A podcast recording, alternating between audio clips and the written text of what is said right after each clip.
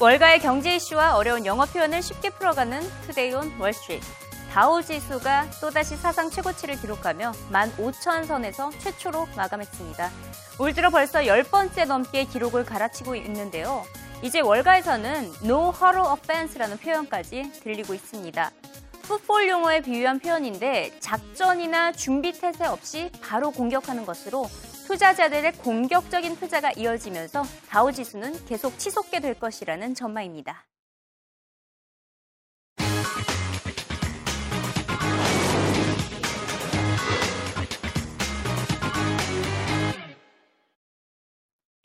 오늘은 워렌 버핏의 오른팔, 찰스 멍거를 만나보기로 했었는데요.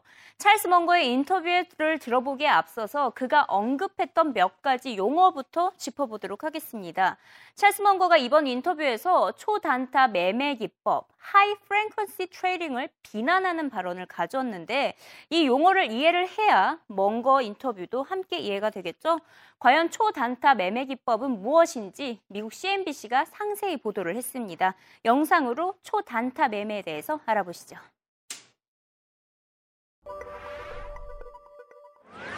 High frequency trading sounds mysterious, but it's fairly simple. While there are many different strategies, it all starts with a man made algorithm, a computer program that's designed to rapidly buy a security like the S&P futures and then quickly sell it again at a profit, usually for just a penny.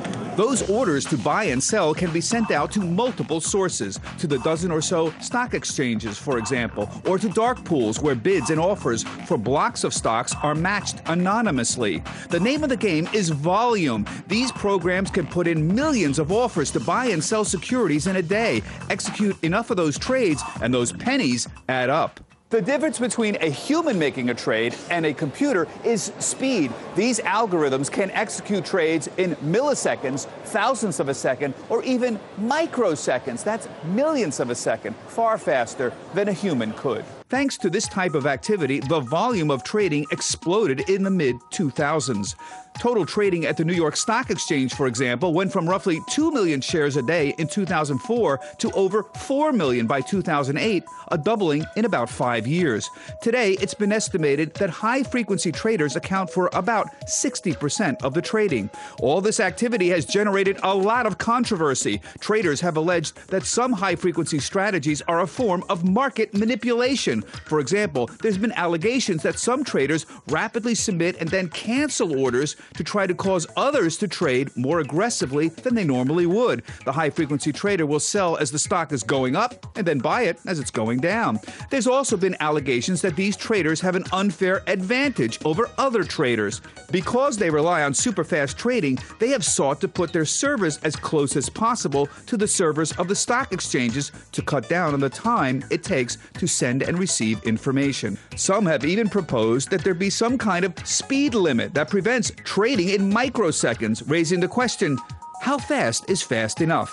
While there are many complaints about high frequency trading, others worry that if they were completely removed from the market, trading would be so thin in some names, the volatility would dramatically increase, replacing one problem with another. Indeed, to slow the arms race, some have even proposed a minimum speed for trading, but that could open up its own separate can of worms. And while the SEC is certainly looking for instances of abusive market behavior by these high frequency firms, there are no indications that the SEC plans to ban or even greatly restrict their activities. Sue, at least not yet. That's right. Perfect segue, Bob. Thank you very much. 쉽게 말해 초단타 매매란 눈 깜짝할 사이에 수백만 건의 거래가 이루어지는 것을 의미합니다. 사람이 하는 거래가 아니라 컴퓨터가 하는 거래인데요. 장점은 빠른 속도로 대규모 거래를 할 수 있다는 것, 또 거래량을 엄청나게 늘려줬다는 것이 꼽히고 있습니다. 실제로 현재 미국 증시에서 전체 거래의 60% 이상을 차지하는 것이 초단타 매매입니다. 하지만 단점도 단점도 있기 마련이겠죠. 이 대규모 매도 처리를 하면서 주가 조작이 충분히 가능해지면서 주가 폭락을 야기를 하고 있다는 것입니다. 이 초단타 매매에 따른 최악의 상황이 딱 3년 전에 발생을 했었죠. 2010년 5월 6일 이 주가 폭락 3조 달러가 순식간에 날라갔습니다. 거의 2분 안에 이루어진 사건이었는데요. 폭락, 어, 이른바 flash crash 사건으로 불리고 있습니다. 정확한 원인은 규명되지 않고 있지만 2분 만에 다우 지수가 1000포인트나 급락을 했던 사건이었습니다. 아, 초단타 매매가 주범이 아닐까라는 의혹만 남아 있습니다. 이 초단타 매매에 따른 대규모 거래가 자동 주문으로 한 방향에 몰리게 되면 시장이 빠른 속도로 붕괴가 될 수 있기 때문입니다. 2010년 5월 6일 이 플래시 크래시 사건이 발생했을 당시 월가 분위기가 어땠는지 영상으로 되짚어 보겠습니다. Everyone else is watching and they're seeing these big negative numbers and their confidence gets affected.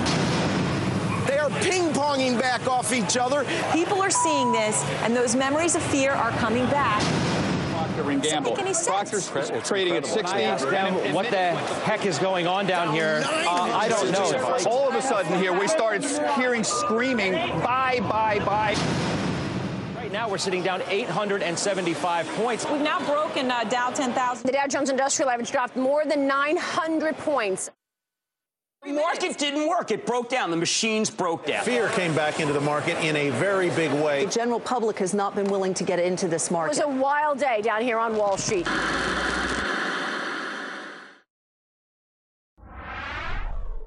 당시 월가의 분위기가 정말 공포스러웠음을 알 수가 있는데요. flash crash 사건이 발생한 지 딱 3년이 지났습니다. 하지만 여전히 이 같은 사태가 재발할 수 있다는 우려감이 커지고 있습니다. 그렇지 않아도 얼마 전 AP통신의 트위터 계정이 해킹을 당했었죠. 그때 당시에도 주가가 순간 폭락을 한 사건이 있었습니다. 그때 해킹 내용이 백악관이 테러를 당했다, 오바마 대통령이 다쳤다라는 오보가 전해지면서 이 같은 해커들의 장난에 2분 만에 미국 증시 또다시 1% 이상 급락을 했고요. 보시다시피 이 트위터가 전해진 직후에 거래량이 엄청나게 늘어난 것을 알 수가 있습니다. 한꺼번에 매도를 했다라고 보시면 되겠는데요.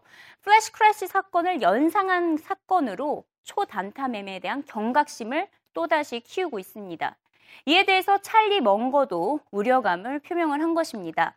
초단타 매매는 악마 같은 거래라며 시장의 건정성을 해치고 있다고 지적했습니다. people trying to get information one one millionth of a nanosecond ahead of somebody else. And it's legalized front running. So I think it's basically evil, and I don't think it ever should have been allowed to reach the the size that it did. And I now see that people are starting to talk about cutting it back. Why should all of us pay a little group of people to engage in legalized front running of our orders? High frequency trading is basically evil. 악마라고 표현을 했습니다. 이 먼거의 생각을 그 누구보다 잘 꿰뚫고 있는 사람이 바로 워렌 버핏인데요. 워렌 버핏이 이 먼거의 생각을 또다시 대변을 해줬습니다. 왜 이불이라는 단어를 썼을까? 워렌 버핏이 대신 설명을 해줬는데요. 이 초단타 매매가 어디서 이루어지고 어디서부터 주문이 떨어졌는지 알 수가 없기에 이 먼거가 evil, 악마의 소행이라고 표현한 것이라고 설명을 했는데요. 워렌 버핏의 설명 들어보시죠. He also said on Friday that when it comes to high frequency traders, he thinks it's basically legalized front running. That's what it is. Yeah, that's what it is. I mean, that, that, that's the whole game. And why a, let's say that high frequency trading produces gross income of X. That X comes out of somebody. It, does, it doesn't make Berkshire Hathaway more productive. It doesn't do anything of the sort. It comes one way or another, it comes out of the pocket of investors. And the social purpose of it is rather hard to discern. Another thing Charlie had to say when he was asked about the. 네, 방금은 버핏의 의견이 아니라 먼거의 생각을 대변을 해준 것이고요. 그렇다면 정작 버킷의 의견은 어떨까요? 이 먼거와 비슷한 의견을 제시를 했습니다. 초단타 매매는 자본주의에 전혀 도움이 되지 않고 있다고 지적했습니다. I agree. I mean, it, that, that's why these fellows exist and why they spend enormous sums on, on trying to get speed of transmission, you know, that's a, a millionth of a second or a thousandth of a second faster than the other guy. I mean, it, you know, it, it is not contributing anything to capitalism. 주가가 갑자기 폭락을 하게 된다면 보시다시피 거래를 잠깐 동안 일시 정지할 수 있는 제도가 있는데요. 그 제도 이름이 바로 서킷 브레이커입니다. 하지만 주가 폭락을 야기하는 초단타 매매에 대한 실질적인 규제안은 전혀 없는 실정인데요. 남용된 사례가 많긴 하지만 모두 의혹에 불과하고 단 한 번도 처벌을 제대로 받은 바가 없습니다. 앞서 언급했듯이 최근 AP통신의 해킹 사건을 계기로 초단타 매매에 대한 규제가 강화돼야 한다는 목소리가 커지고 있습니다. 미국 증권거래소위원회와 상품선물거래위원회의 의장들의 의견을 각각 들어보시죠. Three years after the flash crash, regulators here in Washington are working on a wide array of technological issues, everything from the AP Twitter crash to high frequency trading. I had a chance on Friday to catch up with the new commissioner of the SEC, and I asked her her opinion about what happened during that AP tweet situation. Take a listen. I think it, it reminds us of several things. I mean, it reminds us, you know, that our systems, whether we're a news organization or or we're uh, an issuer, you know, can be hacked into. Therefore, we want to make sure we have, you know, state-of-the-art safeguards to prevent that as much as possible. If if sorry, if if uh, if uh, false uh, information gets out there, it's also a reminder to companies to correct that as soon as they can. And over at the CFTC, Bart Chilton told me that there are basically no rules right now in terms of Washington regulation when it comes to high frequency trading. Unbelievably, there aren't any limits on uh, high frequency traders uh, per se. Uh, they're not even required to be registered with us. And interestingly, uh, Dodd Frank, which is the, the financial reform bill passed in 2010, doesn't even mention these types of traders. So these futures markets and also the securities markets, uh, they're morphing also so quickly that Congress and regulators are trying to catch up. Guys, when you talk to regulators here in Washington, you definitely get the sense that they're drinking from a fire hose here in terms of the pace of technological innovation. Technology is moving much faster than these regulators can keep up with it. And that's confusing for a lot of people here in Washington. Back 이쯤에서 버핏의 오른팔인 찰리 멍거에 대해서 알아보도록 하겠습니다. 찰리 멍거는 버크셔 해셔웨이의 부회장입니다. 지난 1959년부터 버핏과 함께 동업한 파트너인데요. 투자 철학은 버핏과 비슷하게 장기적인 관점으로 가치 투자하는 방식을 선호하고 있습니다. 이 버크셔 기업의 주주총회를 갈 때마다 항상 이 둘이서 나란히 앉아 있는 것을 항상 볼 수가 있는데요. 사실상 둘은 사업상 만나기 전부터 같은 오마하 고향 출신이었습니다. 어렸을 때 멍거가 버핏의 할아버지 가게에서 같이 일을 했었는데 막상 35이 돼서야 둘이 알게 됐다고 하는데요. 이게 35살 때쯤의 사진입니다. 그때 어, 멍거는 변호사였는데 어, 버핏이 보기에는 워낙 투자를 잘하는 것 같아서 설득을 한 끝에 금융시장으로 발을 담그면서 버크셔 부사장으로 그때는 이렇게 스카웃이 됐습니다.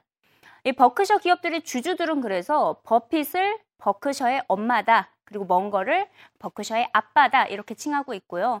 버핏도 실제로 주주들에게 보내는 편지에는 항상 나랑 찰리가 아니라 찰리를 먼저 앞세우고 있습니다. 찰리와 나는이라고 표현을 하고 있고 또 버핏은 찰리와 나는 삼쌍둥이다라는 이 같은 존재다라고 표현할 정도로 무한한 신뢰를 드러내고 있습니다.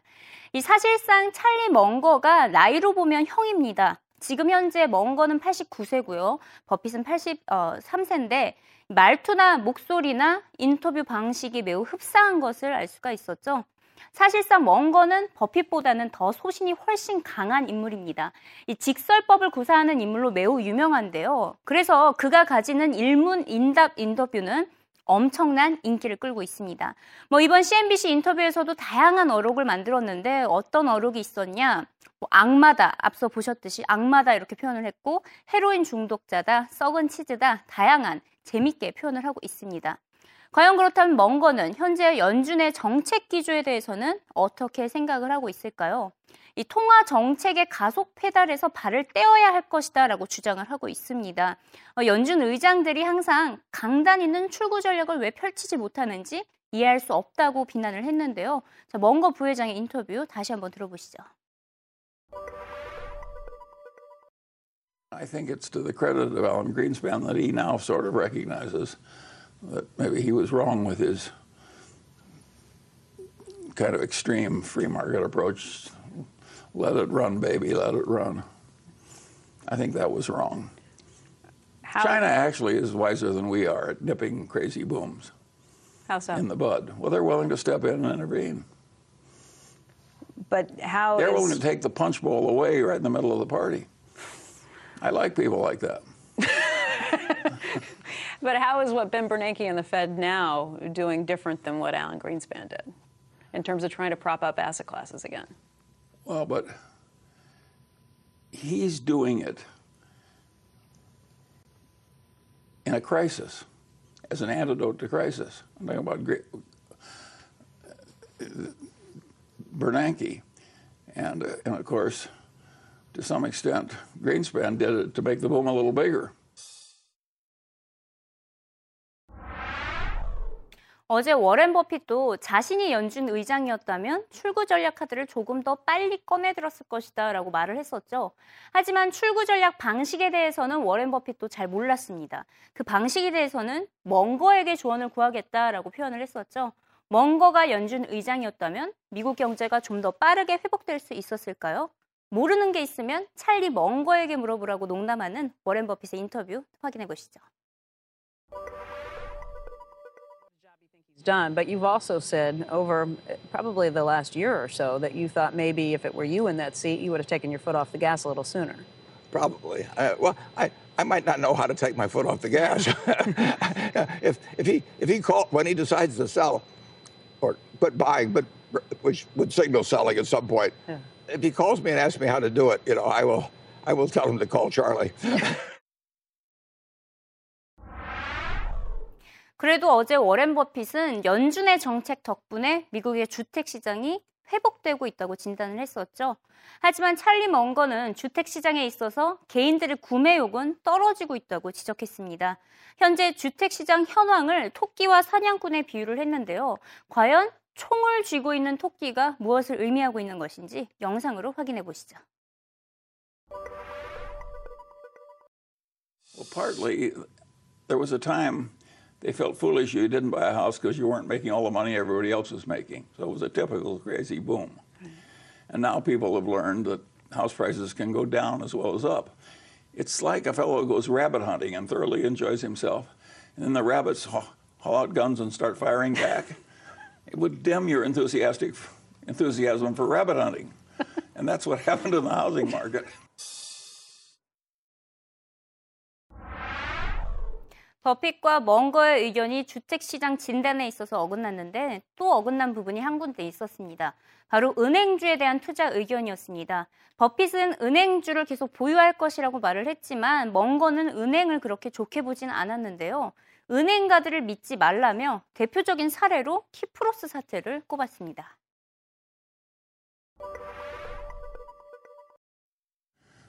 demonstrates as an old truth. You can't trust bankers to govern themselves. A banker who's allowed to borrow money at X and loan it out at X plus Y. 특히 멍거는 은행가들을 헤로인 중독자에 비유를 했습니다. Bankers are like heroin addicts라고 표현을 했는데요. 마치 헤로인에 중독된 것 같다라고 강하게 표현을 했습니다.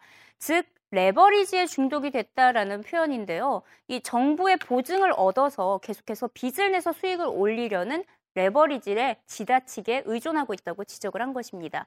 어제 버핏이 레버리지 리스크를 언급한 것과 일맥상통하죠. 레버리지에 대한 규제가 강화되어야 한다는 멍거의 의견에 동의한 버핏의 인터뷰 확인해 보시죠. All right, let's talk a little bit about bankers. He, uh, on Friday, compared them to heroin addicts. Yeah, well, that's colorful, Charlie. But I would say this that leverage has enticed people to do crazy things since for time immemorial. Uh, bankers have an ability to attract money because they, they offer government guaranteed deposits. You're, you've got a government guaranteed security. So, unless there are limits on them, there will be great temptations to over leverage. And they did some of that, and they did it. They can do it through other instruments, you know, off balance sheet things or derivatives or that sort of thing. So, you really need limitations on people. And, and he would say that he probably say that that heroin basically is leverage and the ability to just to borrow more and more money through deposits or whatever, and that that should be controlled. Would you go to regulation as strictly as he has laid out some of his ideas? Well, we're in general agreement. There should be limitations on how much leverage you get in the system. Mm-hmm. And he and I are both suspicious of the degree to which derivatives can create a whole lot more leverage than people understand. He also said on Friday that.